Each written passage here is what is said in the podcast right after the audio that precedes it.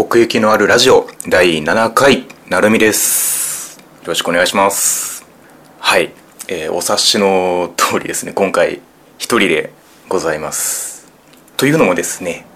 今回取り上げていくのはアニメではないんですね。で今回ちょっとですね漫画図書館2016上巻とまあ銘打ってるわけなんですけれどもちょっとね漫画の話をしていきたいなと思っております。でなんで一人なのかというとですねまあ普段あのいつもアニメの話をする時はみやさんと2人でやってるんですけれどもみやさんがねあんまり漫画を 読まないんですよね。でちょっと面白いなと思った漫画をこう進めてもあんまりいい反応が 返ってこないっていうことが 多くありましてですねちょっと今回一人で僕が触れた漫画の中で面白いなと思ったものをちょっとお話ししていければなと思っておりますでまあ2016上巻というかねまあ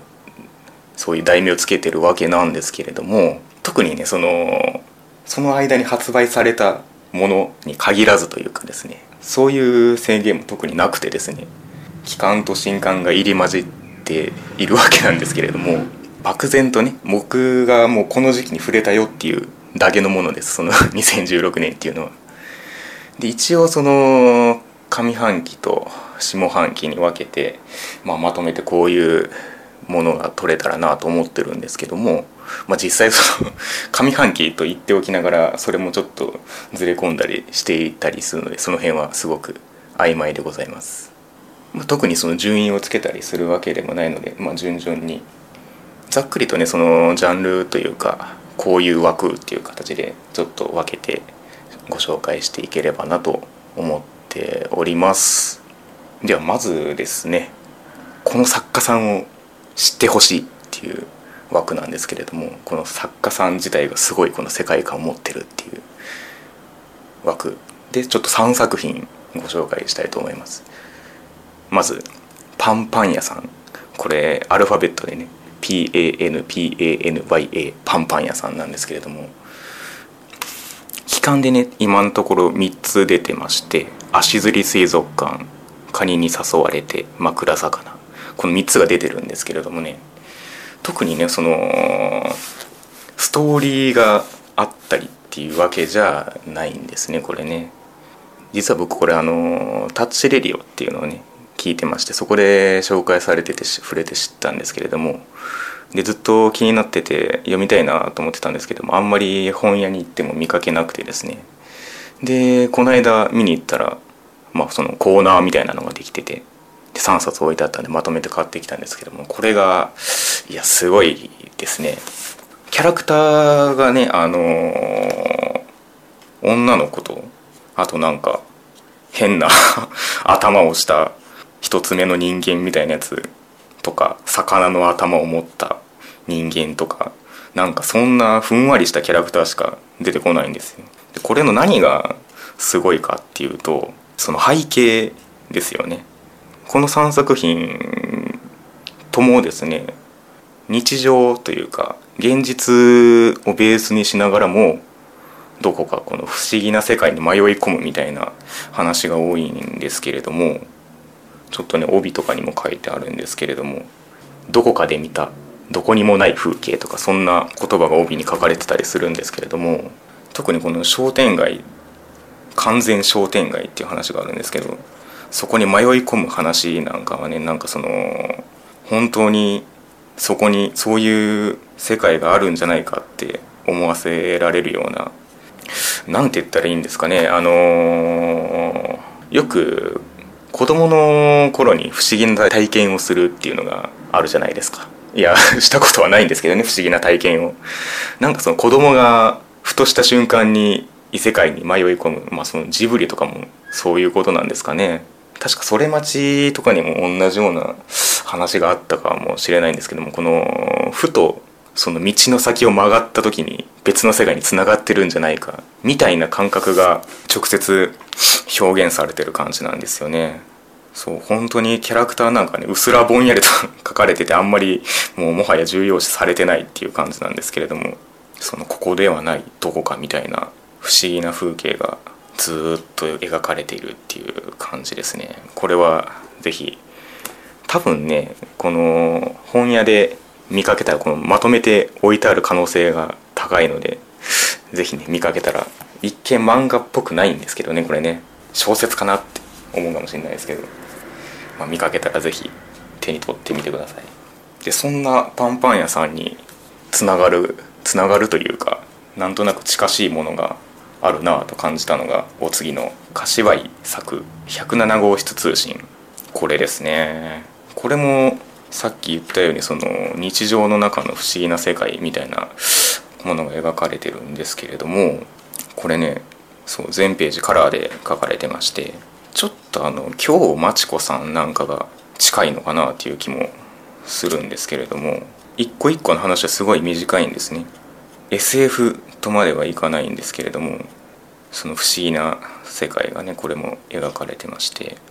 でもその日常にある感覚に訴えてくるというかこれもねちょっと帯の言葉を紹介させていただくと「まばゆいばかりの空想文」って書かれてるんですけれどもね誰も知らない部屋から届いた誰もが知ってるいつかの光景。ちょっとした空想が混じってるっていう感じですよね。さっきのパンパン屋さんの漫画もそうなんですけれども。なんか不思議なんですけどもちょっと懐かしい感じがするというかそういう感覚に心を持ってってくれるなっていう感じですね。多分この柏井さんっていう方はこれが初めての単行本っぽいんですけれどもね。えーと、リード社のトーチコミックス。このトーチっていうのはそのウェブ媒体というかウェブで連載されてるものでそこから発見発掘？された人なんだろうなという気がしますね。なんかこういうのって同人誌とかで出てたりするような印象があるんですけれどもこういうウェブ媒体が増えてきたことでこういう人もどんどん出てきてるなという気がしますね。その統治つながりっていうわけでもないんですけれども、えー、お次の作品が、えー、平方イコルスン作スペシャル。こちらですね。これもそのさっき言った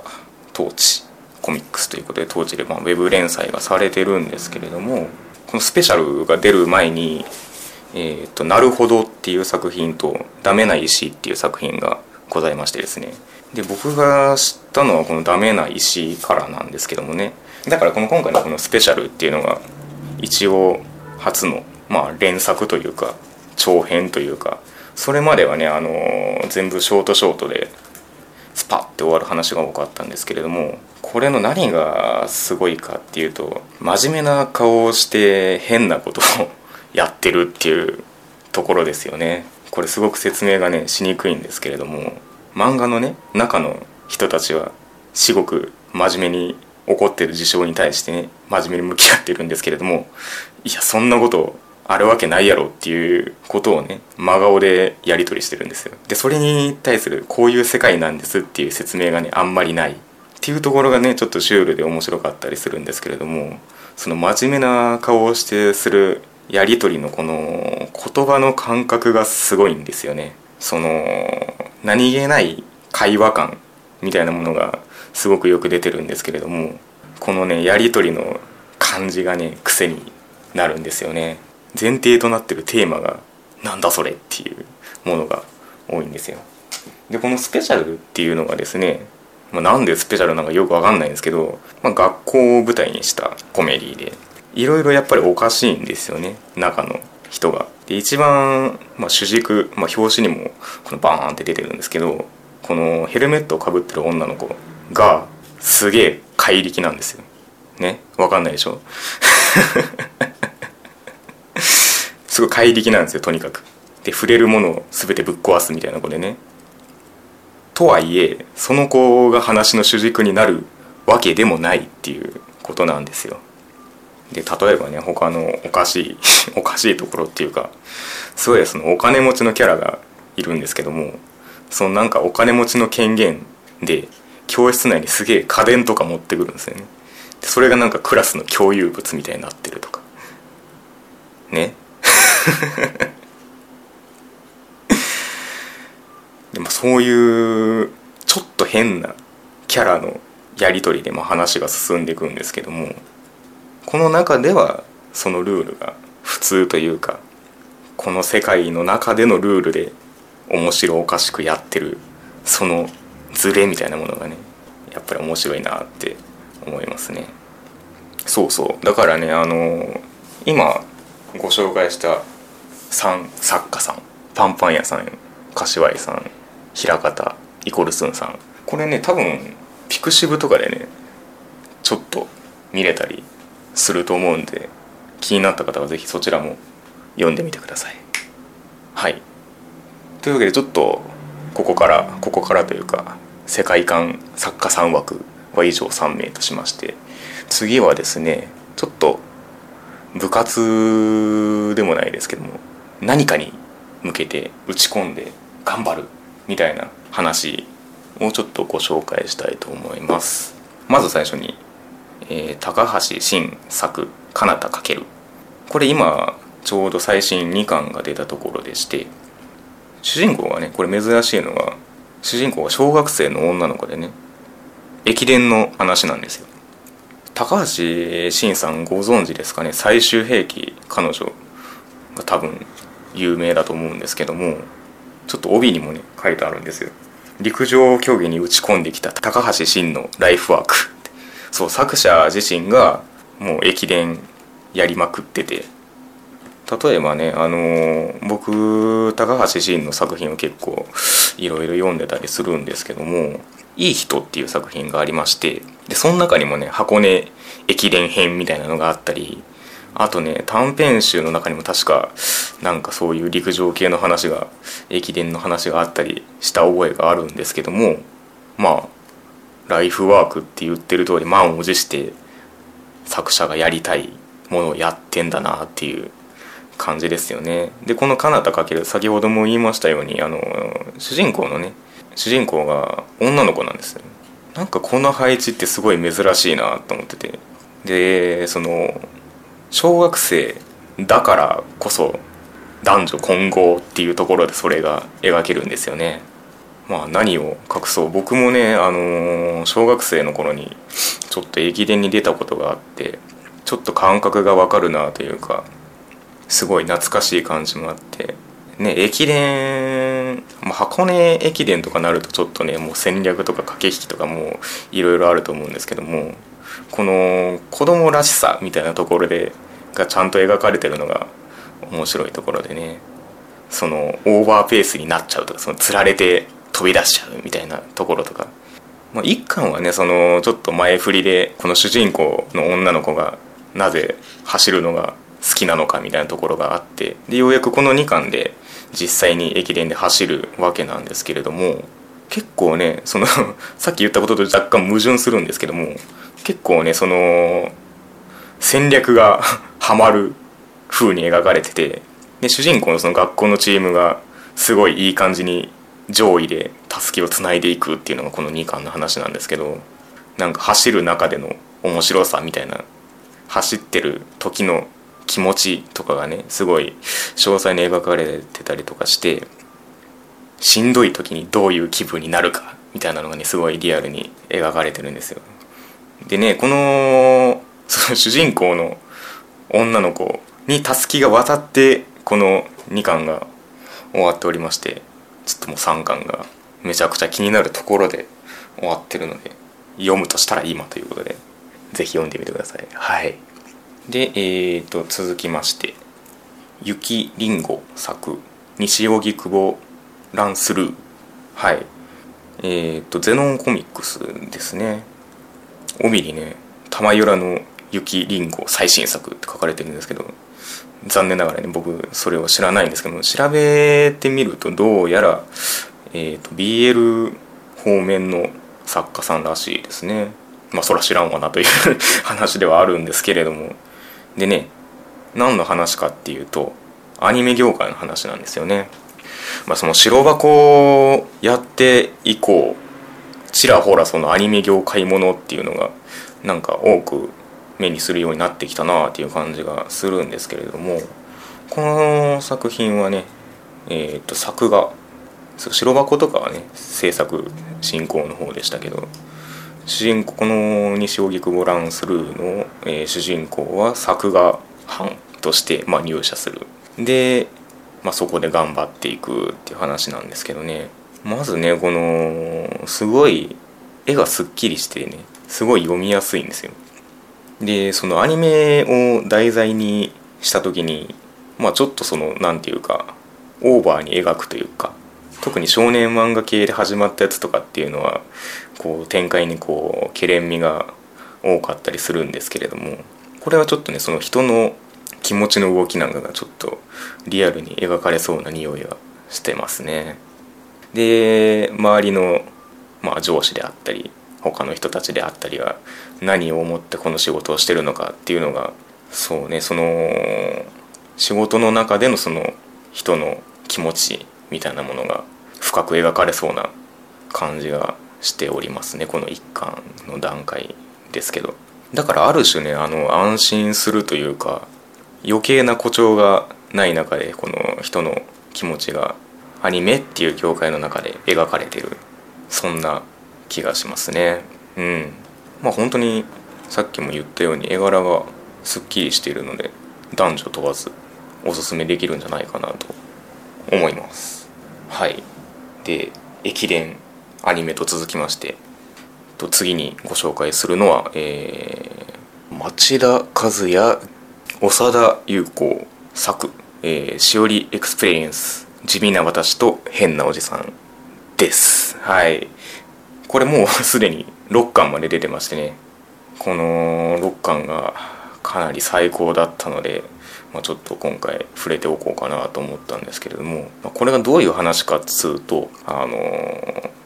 地味な私と変なおじさんっていうところからピンとくるかなとは思うんですけどね。地味編が出てくるんですね。ご存知ですかね地味編。僕もねあんまり詳しくはないんですけどもジミ・ヘンドリックスというあの伝説のギタリストが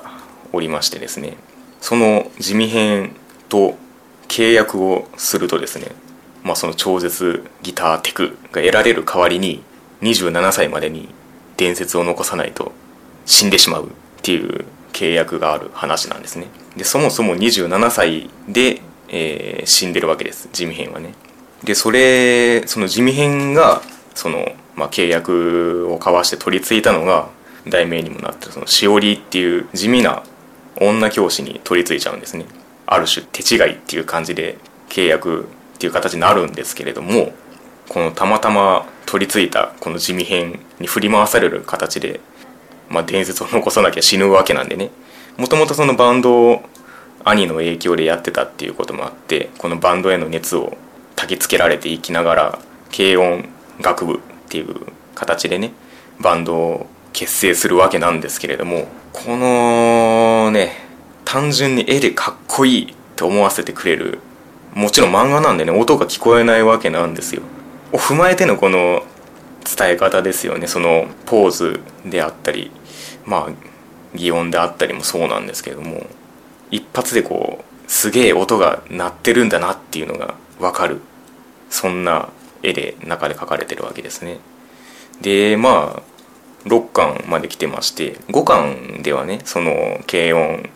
楽部のメンバーのそれぞれの成長なんかが描かれたりしたわけなんですけれどもでこの6巻で出てくるのはねあの地味編の他にカート・コバーンが出てくるんですよ。これもねニルバーナっていうバンドのフロントメンバーというかこれもこの人も27歳で死んでてっていう、まあ、そういうのがあってロック界隈では27歳で死ぬみたいな伝説がねあったりするらしいんですけれどもでこの契約によって取りつかれるというかそういうことができるのは地味編だけじゃなくて、まあ、他にもそういうふうに契約することができると。でこのカート・コバーンをと契約した男がね出てきて、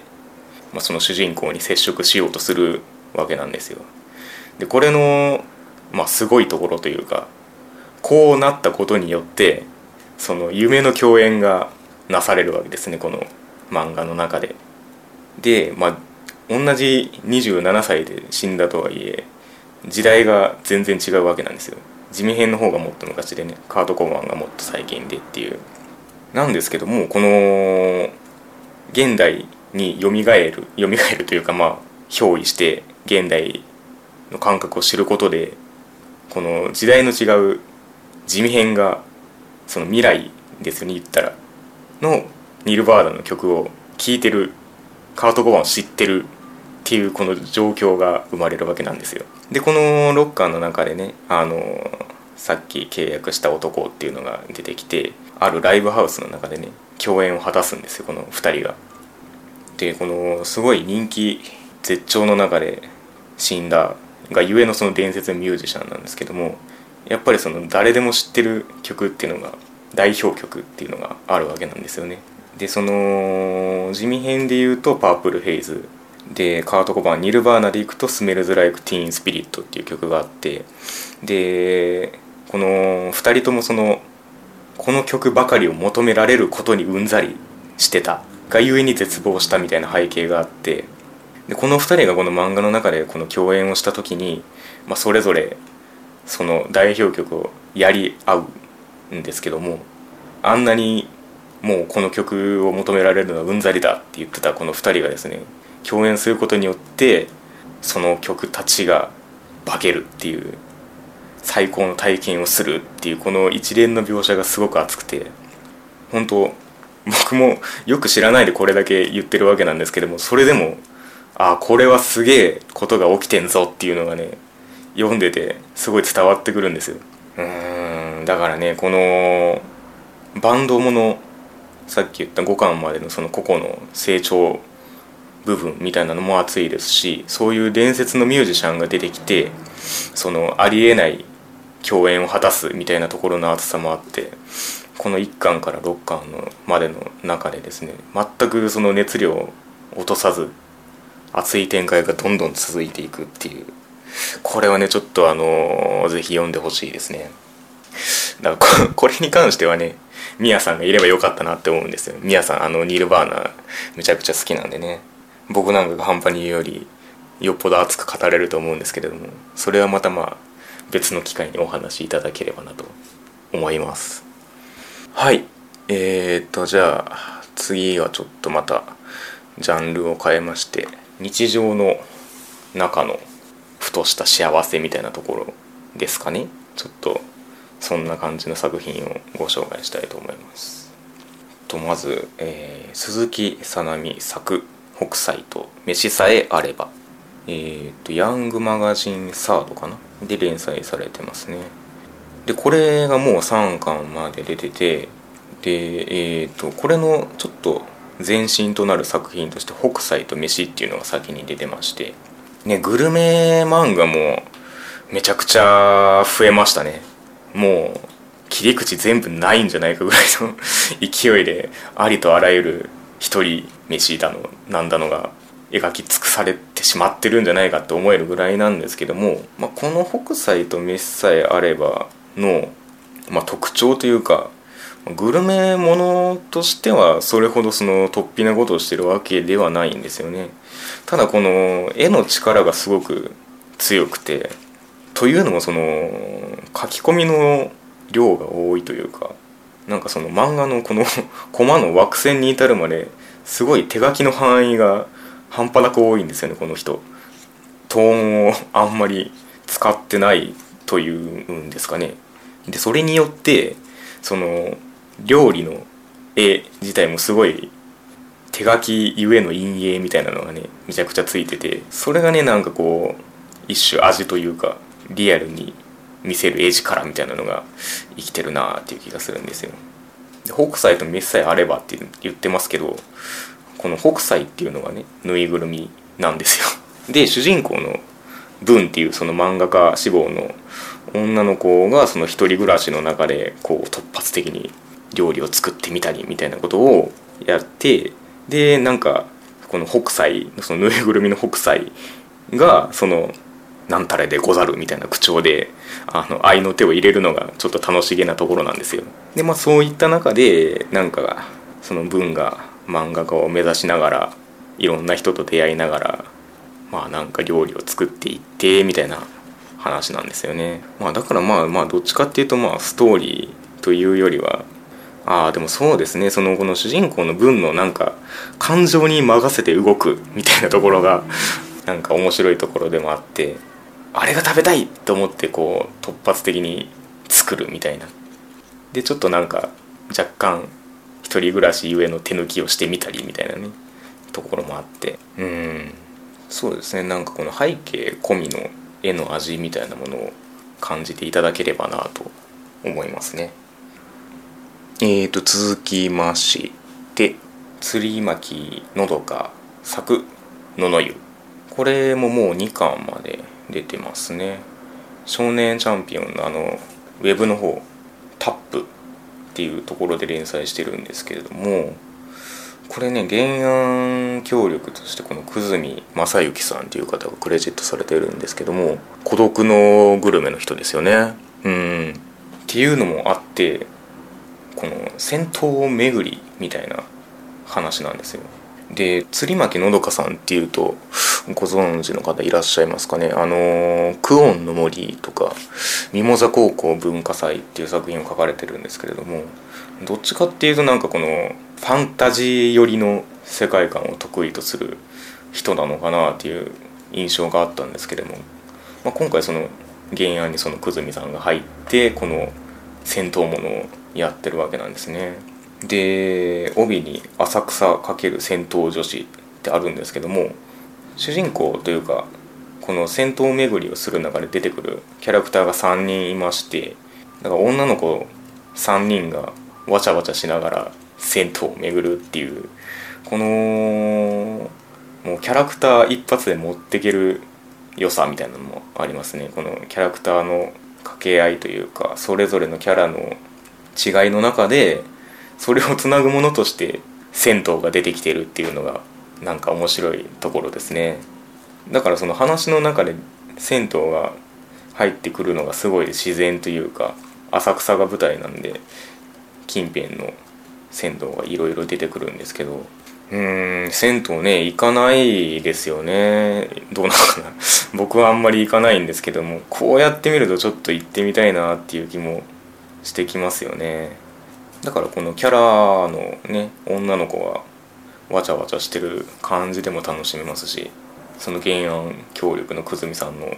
がどの辺りまで発揮されてるかわかんないんですけどもこのちゃんと銭湯紹介ものとしてもよくできてるなっていう感じがしますね。はい是非読んでみてください。で次「しみまる作。惰性67%」これももうすでに2巻まで出てますね。ウルトラジャンプ連載。大学生のダラダラっとしたうだつの上がらない感じですよね。日常がまあ描かれてるんですけども、まあ、このしみまるっていう人が多分成人コミックスで普段書いてらっしゃる方なんですよね。なんでちょっとそのエロコメみたいなところが成分が割と多めに入ってまして。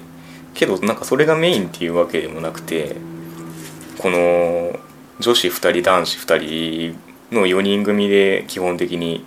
話が展開されるんですけどすげえこの大学生のくだらない感じがいい感じに出てるんですよね。なんか無駄によくわからないところに挑戦してみたりすげえくだらねえゲームやってみたりとかその会話のテンションとか言い方とかがすごいああいい感じにこう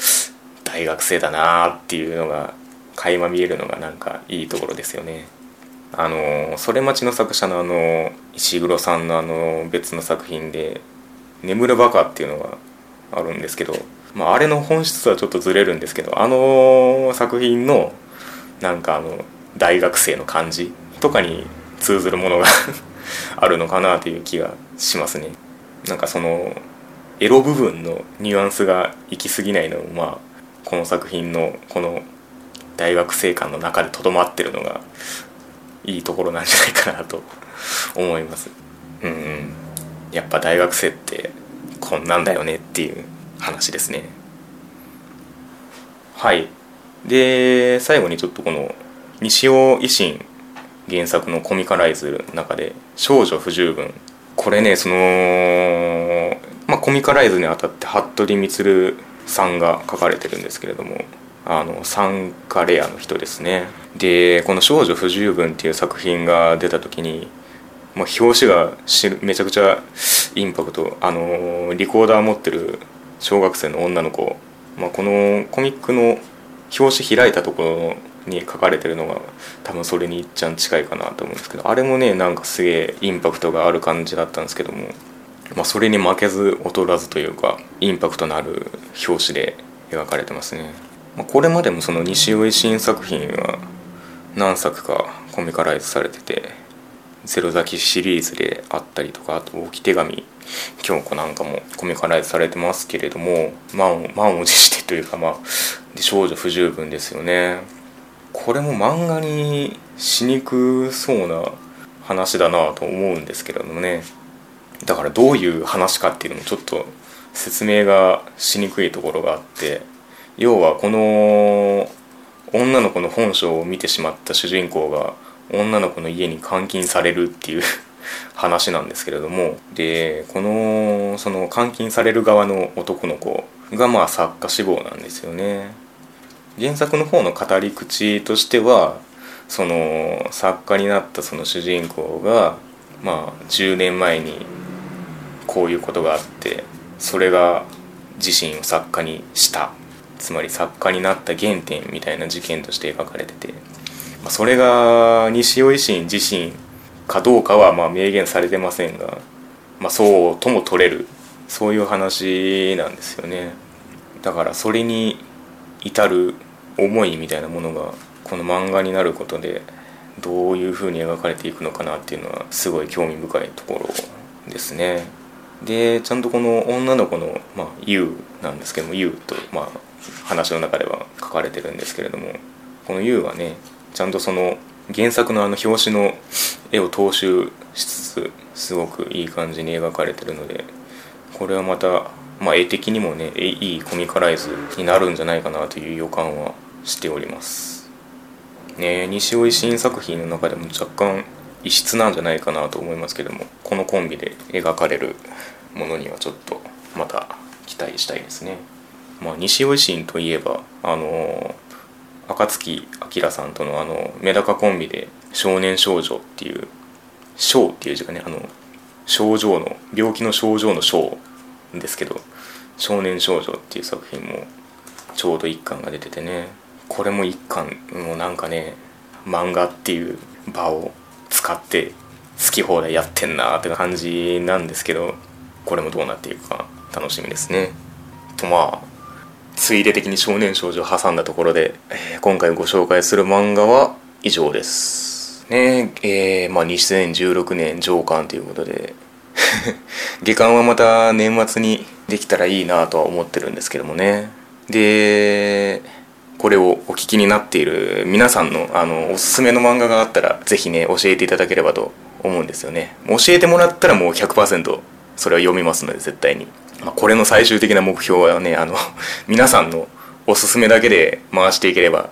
最高だなと思うんですけどね。で一応ねあのこれをお聞きになってる方はあのお気づきか分かんないですけれどもあの第4回の方であの「お前は人生損してる」っていうコーナーを作ってですね、まあ、第1回はそっちでやったわけなんですけれどもまこれはそれとは違うんかいっていう感じではあるんですけどもなんかね強烈な思い入れのある一作っ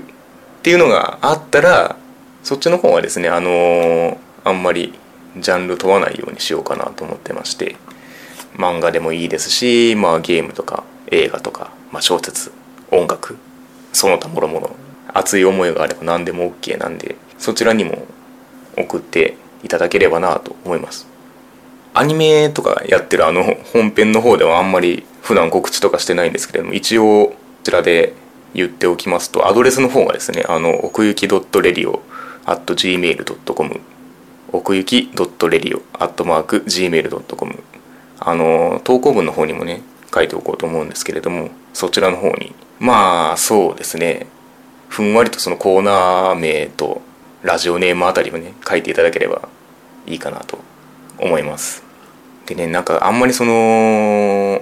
ツイッターとかでねその告知をしてどれほどあの、ね、影響があるかわからないんであんまりやってないんですけれどもそのアニメまあ、本編って言っていいのか分かんないですけどそのアニメ語る方でもねあの例えばまあ、始まった編と終わった予編で今ちょっとねやってますけれども例えばそのクールのアニメが終わる頃を狙ってですねあのアニソンでこれが良かったとかこのアニメが良かったとかっていうのをまあ送っていただければそれもねあの内容に反映していければなと中でご紹介できればなと思っておりますのでぜひぜひあのね感想やご意見なんかも含めてお気軽に送っていただければなと思います。というわけで、えー、変則的に一人でお送りいたしました漫画図書館2016長官でした。ありがとうございました。